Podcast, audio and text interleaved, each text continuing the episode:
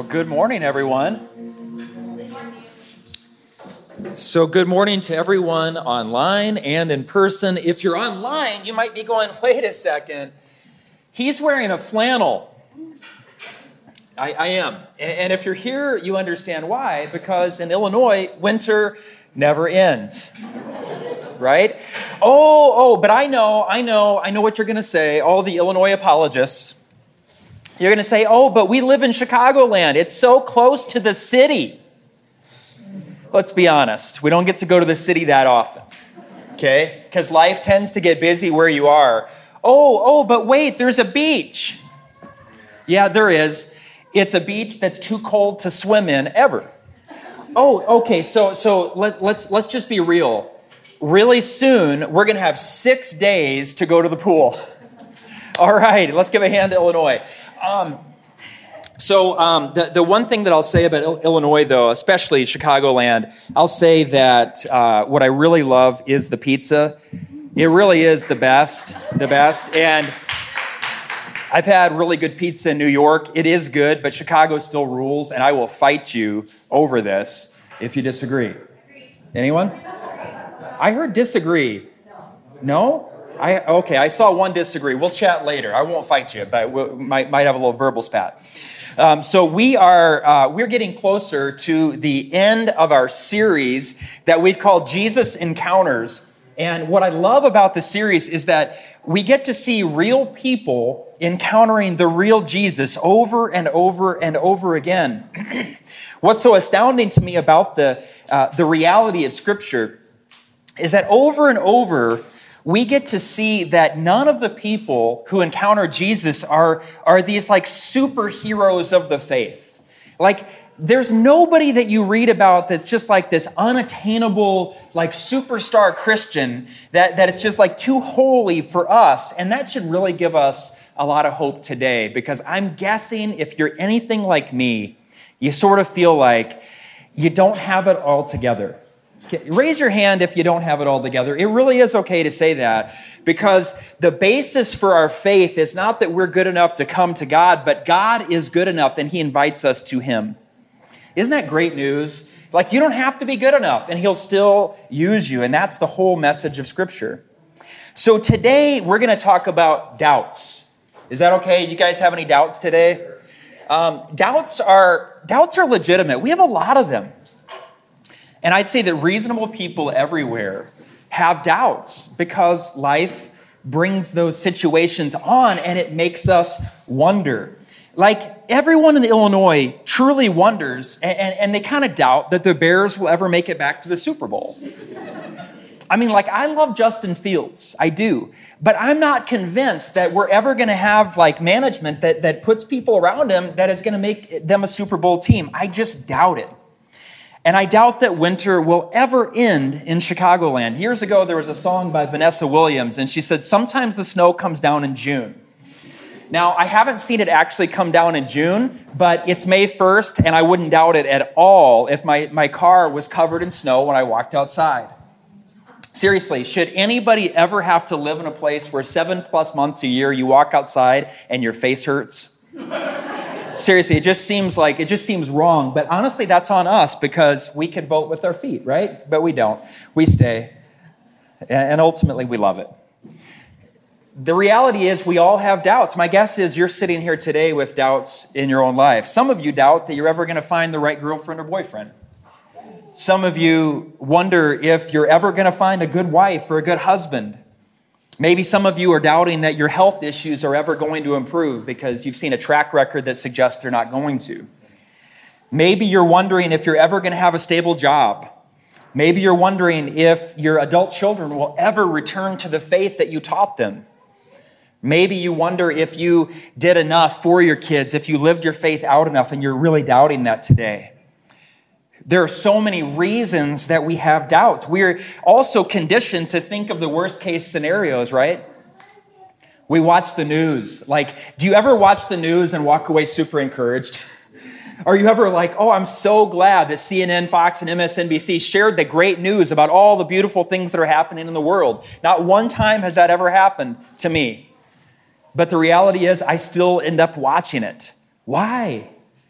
Uh, like we're almost like addicted to bad news, but it happens over and over. It's, it's just not uplifting.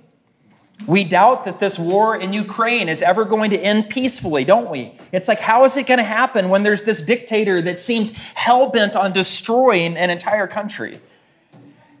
We also doubt that COVID is ever truly going to be in our collective past, don't we? It sort of feels like, how many strains can there be? Will it ever, ever end?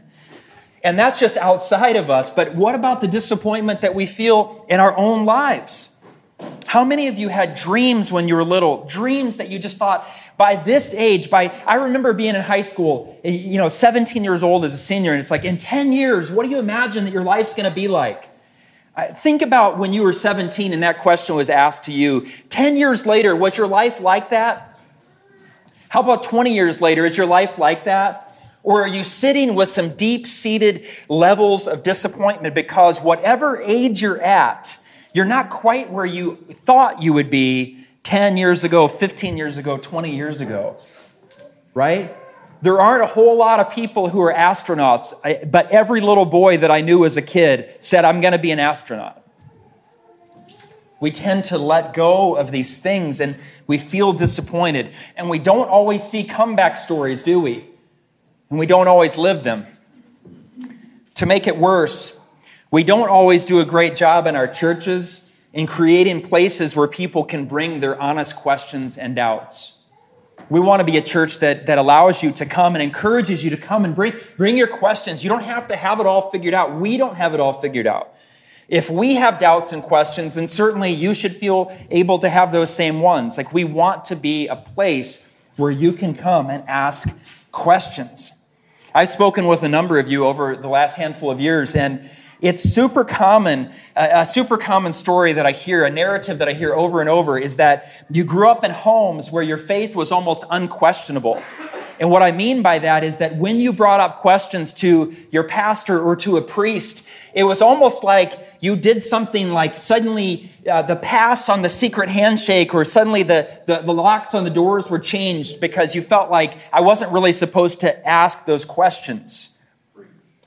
A well known former pastor of mine said it like this. I love this quote. He said, The quest to feel certain becomes an idol when a person's sense of significance to God and security before God is anchored not in the simple trust of God's character as revealed on the cross, but in how certain they feel about the rightness of their beliefs. Does that resonate with you like it does to me?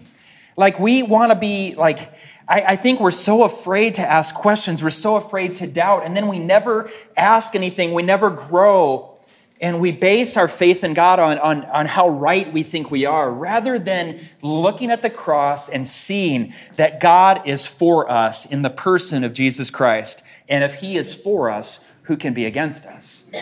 That's the good news. It's not about how much doctrine you know. It's not about how much Bible you've read. It's about have you received what God has for you? But we have doubts and questions. And the good news is throughout the Bible, People doubted God all of the time. And guess what? He did not strike anyone dead for doubting him. He didn't. Some of you have been taught that you can't question anything about God. You can't question anything about, you can't say, well, why is this happening to me? It's not evil to wonder why you're going through something hard. It's okay. God's not afraid of your doubt, He's not afraid of your questions. And today, we're going to look at the honest experience of a doubter in the Bible. Now, this doubter had significant experience with Jesus. Okay, so it wasn't like he, he doubted because he hadn't encountered Jesus. No, he had three years of experience with Jesus, but he still doubted because he was disappointed by Jesus. He walked with Jesus and he had come to believe over time that, that Jesus was going to relieve him and his people of Roman oppression that had dominated their lives. He saw Jesus perform miracle after miracle, and he moved from doubt to faith. But all of his hope was like dashed on the ground one time because Jesus was arrested. And it's like, surely saviors don't get arrested. What's going on here? The whole narrative is disturbed. What is happening? Saviors don't get arrested. Saviors don't get tried. Saviors don't get sentenced to death. Wait a second. Can you imagine, just for, just for a minute, put yourself in the position of the disciples, can you imagine that they would doubt?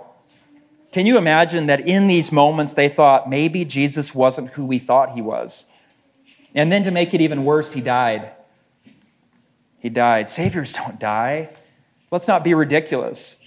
But he died, and all hope seemed to be lost. They were sent back to their regular lives because that's what you do.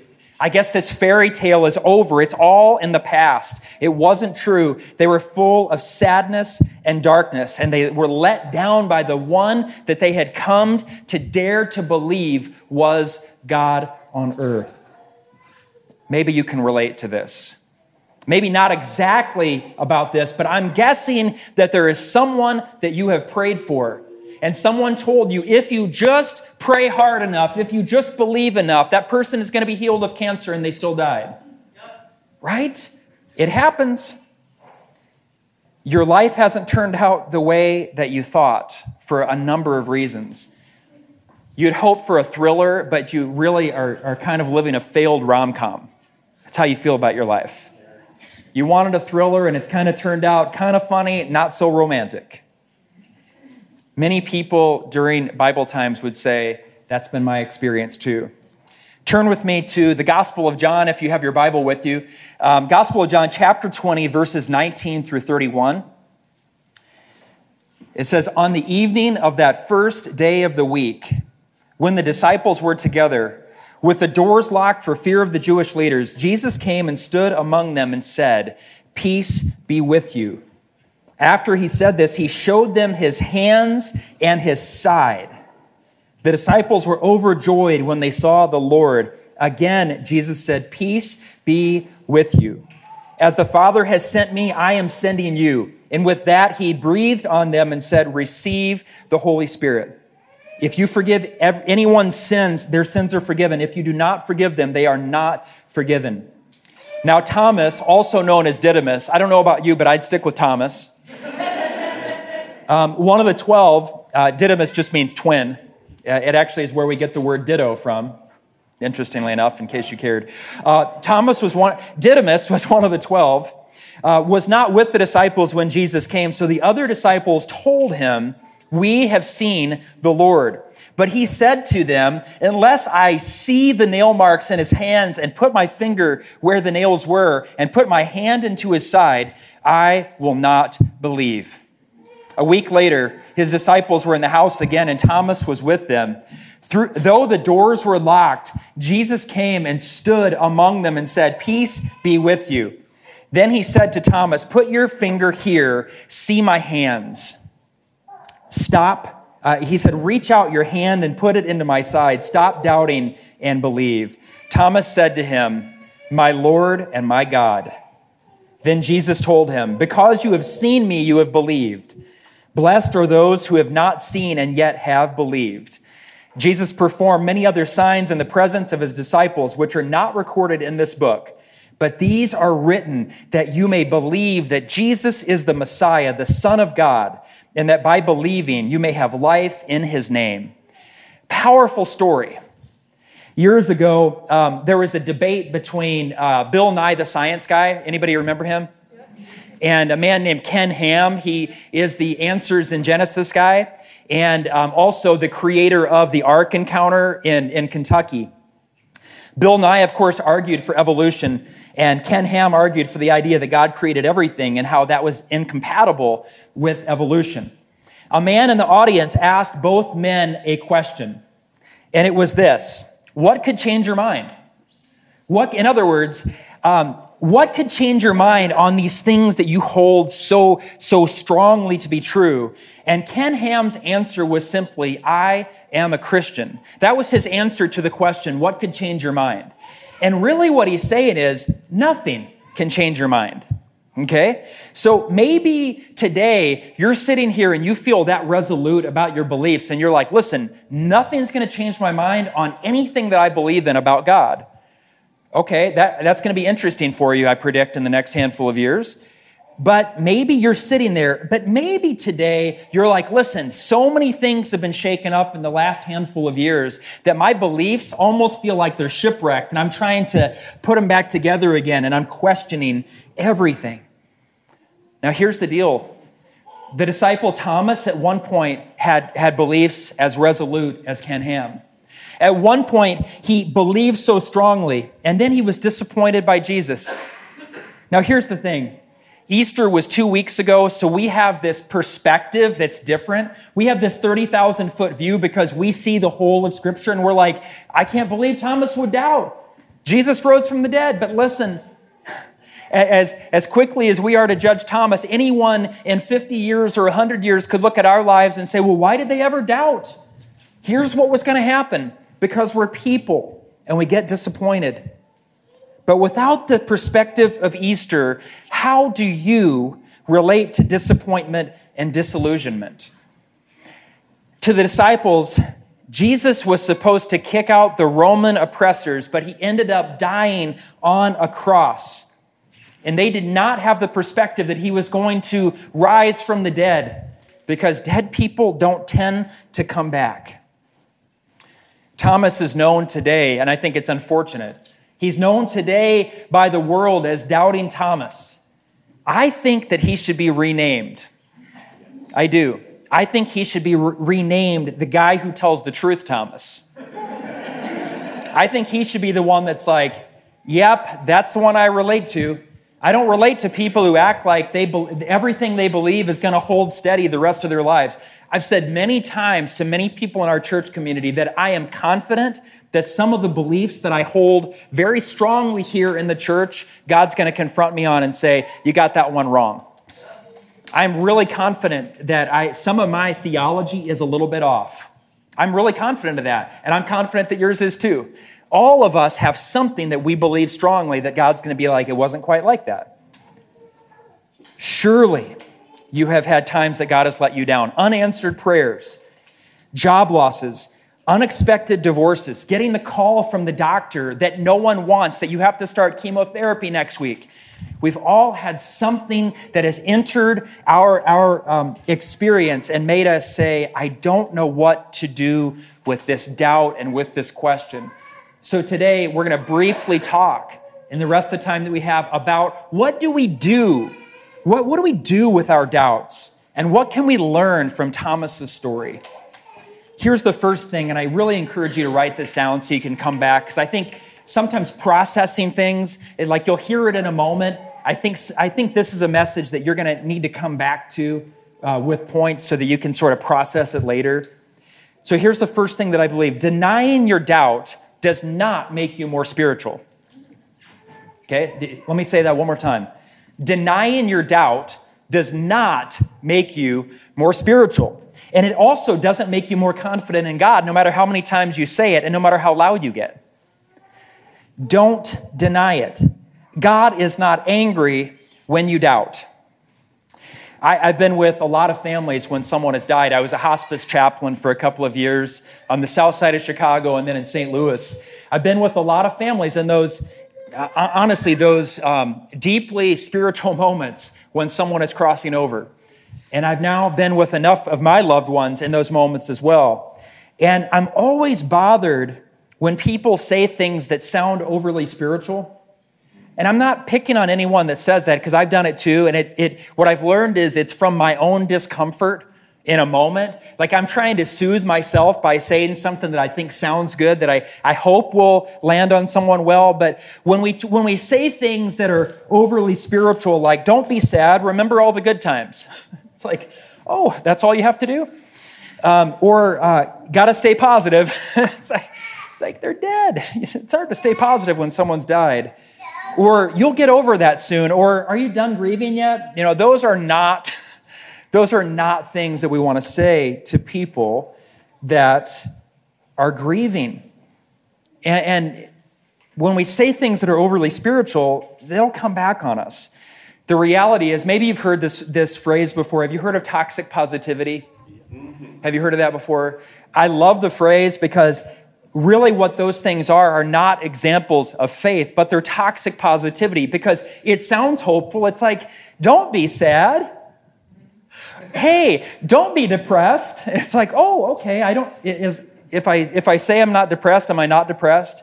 As if depression wasn't a chemical thing. Do you know what I'm saying? These are toxically positive things, and they don't make people's faith deeper.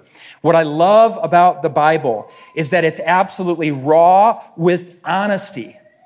The Bible is not trying to cover up struggles and fears and doubts.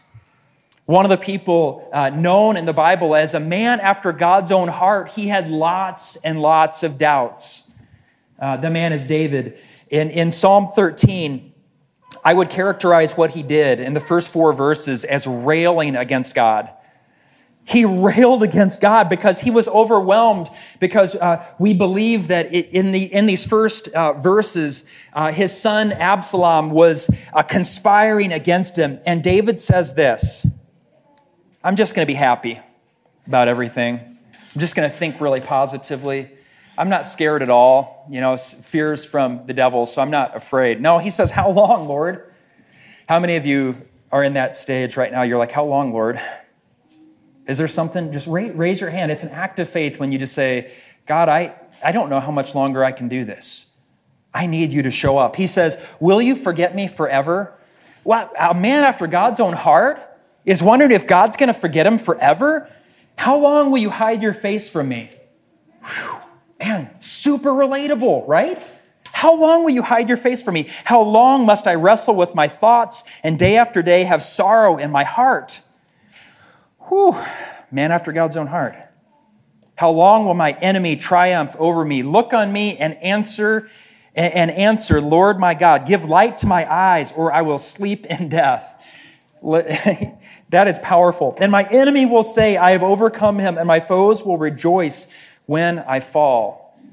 This was not a man who was trying to be positive in circumstances that weren't. This was a man that was expressing his painful hurt and his disappointment. The kind of hurt that Thomas felt too when he believed that Jesus had let him down. I want you to imagine for a second if David hadn't expressed that letdown and that pain and that frustration of calling out to God and, and not seeing God.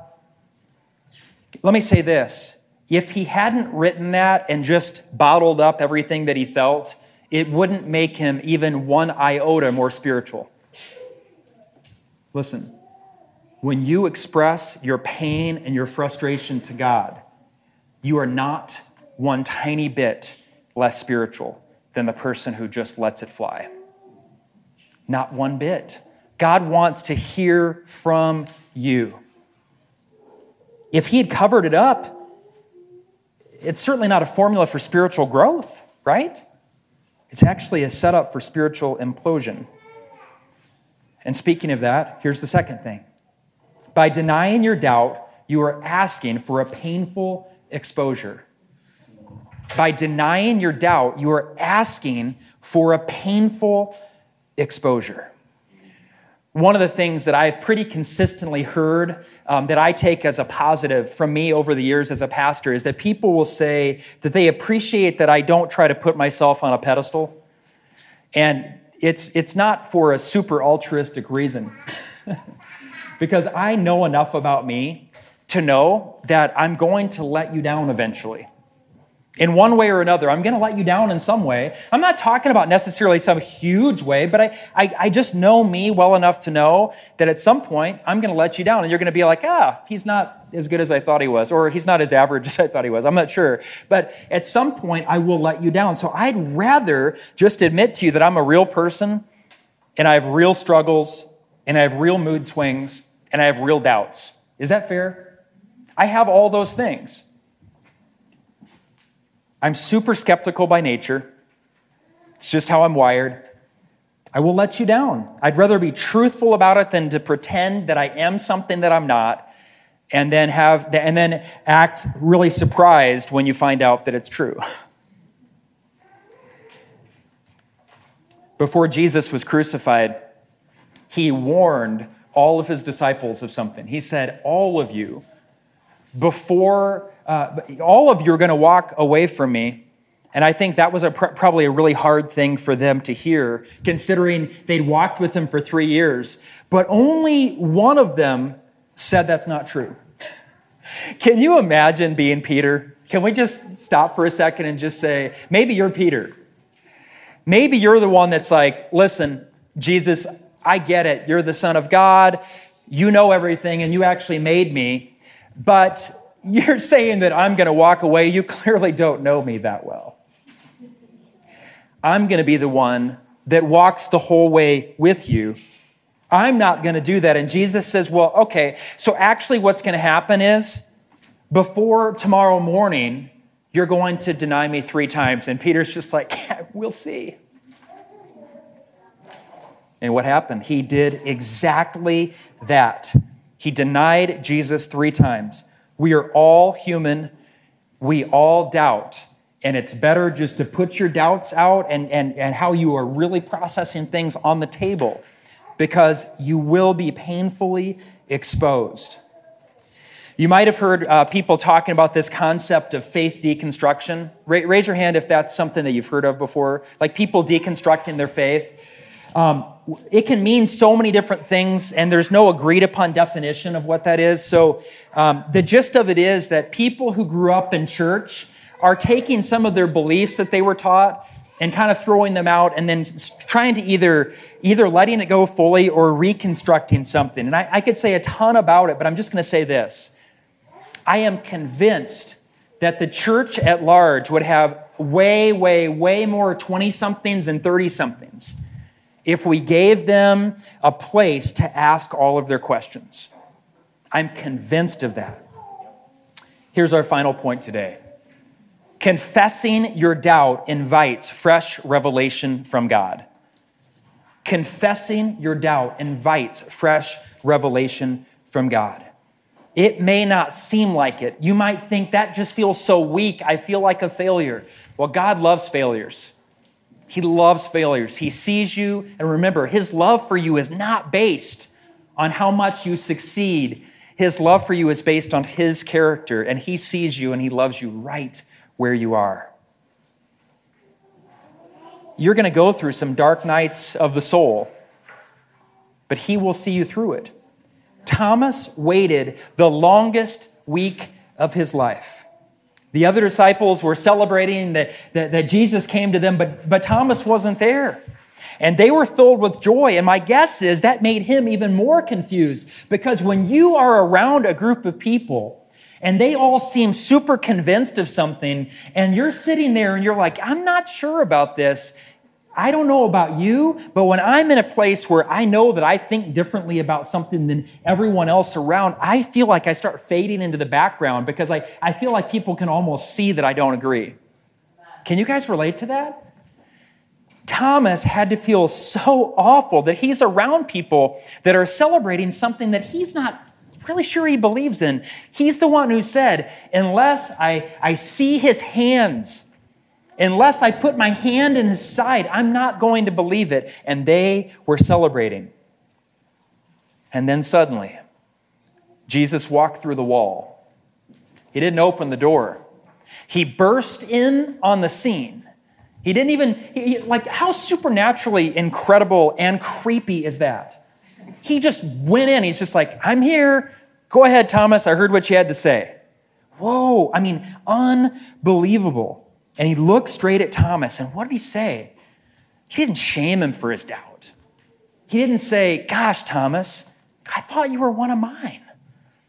No, he said, Go ahead and do what you said you needed to do to believe.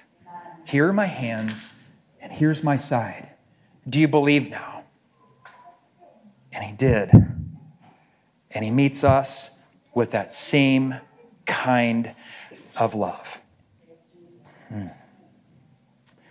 The name Mother Teresa is synonymous with the life of a person who is faith filled and acts filled, right? Like she put her faith into action. She, she worked in the slums of Calcutta, India.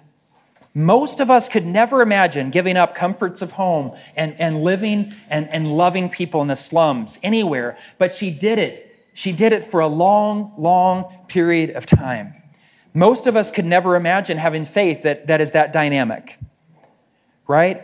We're tempted to almost lionize her as some hero of the faith. Yet her own writings, which have been exposed in the last handful of years, show that things going on inside her weren't always the way it appeared on the outside, just like with you. On February 28, 1957, Mother Teresa wrote, There is so much contradiction in my soul, such deep longing for God, so deep that it is painful, a suffering continual and yet not wanted by God. Repulsed, empty, no faith, no love, no zeal. Heaven means nothing. To me, it looks like an empty place, yet this torturing longing for God. Whew. Mother Teresa, that's what she wrote about what was going on inside her That wasn't the end of her story, but it was part of it. 20 years later, she wrote this My love for Jesus keeps growing more simple and more, I think, personal. I want him to be at ease with me, not to mind my feelings as long as he feels all right, not to mind even the darkness that surrounds him in me, but that in spite of everything, Jesus is all to me, and that I love no one but only Jesus.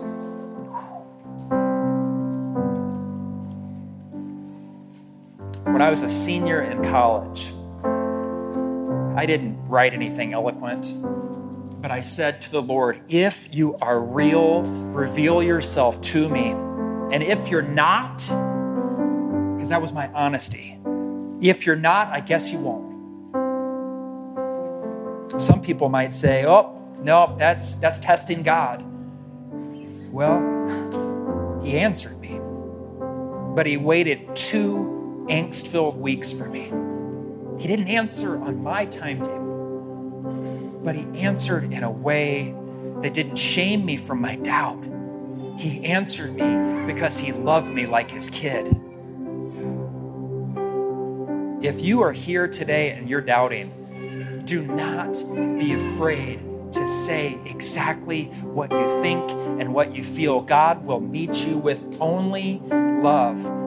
Maybe today you're sitting here and you're not sure about this whole Christian thing. I get that too. And I can tell you from my experience, God is not mad at you for it. He made you and He loves you just as you are. And I promise you this He is after your heart today. He wants your heart. God wants you to know Him. You can call on Him day and night. Peter, the one who denied Jesus, three times, the one who acted as though he had it all together but didn't, he was restored by Jesus. Peter spent the rest of his life telling people about this gracious Savior and what it took to be right with God. Acts chapter 2, verse 38, Peter said, Repent and be baptized, every one of you in the name of Jesus for the forgiveness of your sins and you will receive the gift of the Holy Spirit.